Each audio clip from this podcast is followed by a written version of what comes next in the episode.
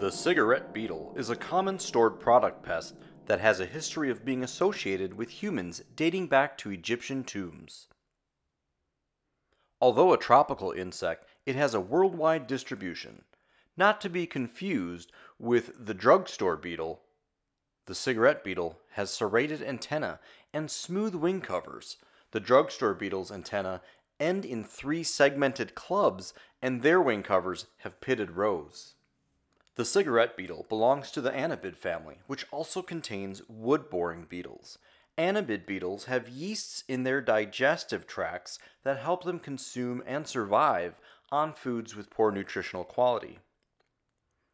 The cigarette beetle is the most serious pest of stored tobacco, but it also feeds on a wide range of plant and animal-based stored products. It can bore through plastic and cardboard, even into wood, although the latter will always be associated with a stored product.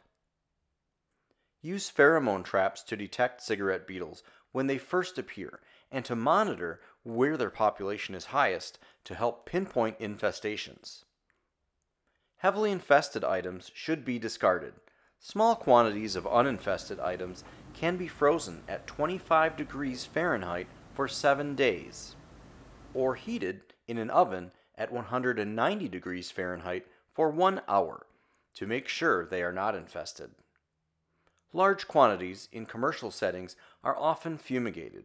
After cleaning up any spilled product, treat cracks and crevices in the infested area with an insect growth regulator and/or an insecticide that kills on contact to prevent reinfestation.